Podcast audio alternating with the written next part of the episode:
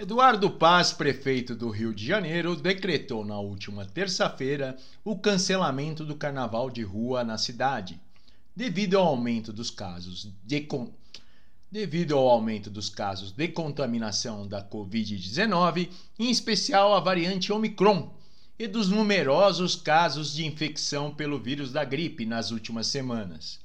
A decisão foi tomada após uma reunião com representantes dos blocos, em que esteve presente Rita Fernandes, presidente da Sebastiana, Associação dos Blocos de Carnaval de Rua da Zona Sul, Santa Teresa e centro da cidade de São Sebastião do Rio de Janeiro.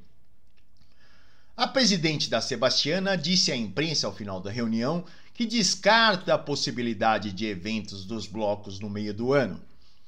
Os desfiles das escolas de samba na Sapucaí e bailes em locais fechados estão mantidos pela prefeitura, que acredita que seja possível estabelecer protocolos e realizar o controle de acesso de pessoas.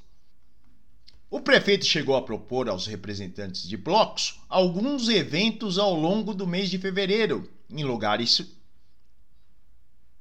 O prefeito chegou a propor aos representantes de blocos alguns eventos ao longo do mês de fevereiro, em locais fechados, como o Parque Olímpico na Barra da Tijuca, zona oeste da cidade, e o Parque Madureira, na zona norte.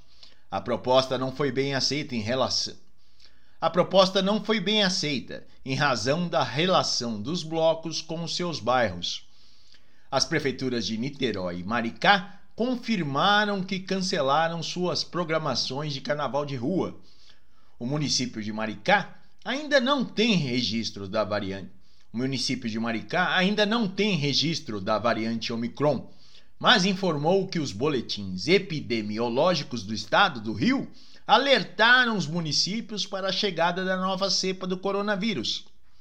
O prefeito de Niterói cancelou não apenas o carnaval de rua, como também eventos realizados em clubes fechados.